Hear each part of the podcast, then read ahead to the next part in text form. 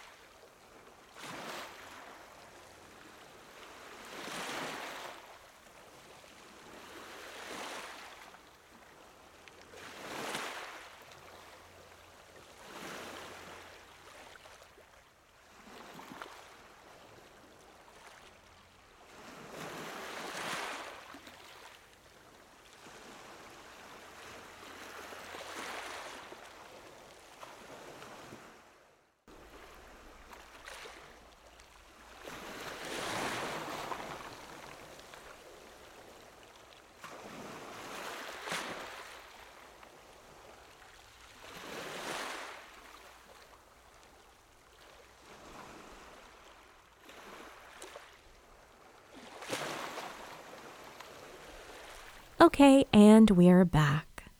How did that go? I think I made this prompt because I like chocolate. But there is something very fertile about candy. Again, probably also just because I love Willy Wonka and the Chocolate Factory.